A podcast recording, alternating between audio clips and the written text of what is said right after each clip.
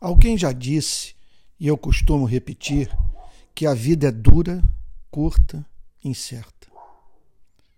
Não repito essa afirmação para estragar a nossa noite, mas para que cresçamos em sabedoria.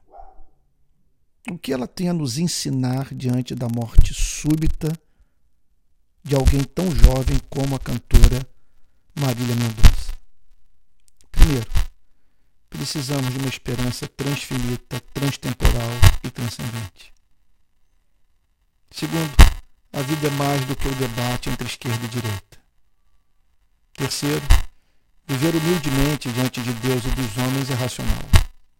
Quarto, não podemos desperdiçar o tempo, bem valioso e escasso. Quinto, vivemos num mundo que carece de consolação. Pandemias, crises econômicas e acidentes trágicos marcam a história de toda e qualquer geração. Somos, contudo, muito mais propensos a criticar e lacrar do que em amar e consolar. Para os que estão abatidos nessa noite, deixo a eterna mensagem de Cristo.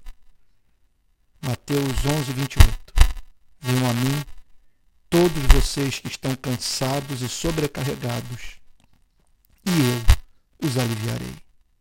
Não conheço outro refúgio para o seu e o meu coração.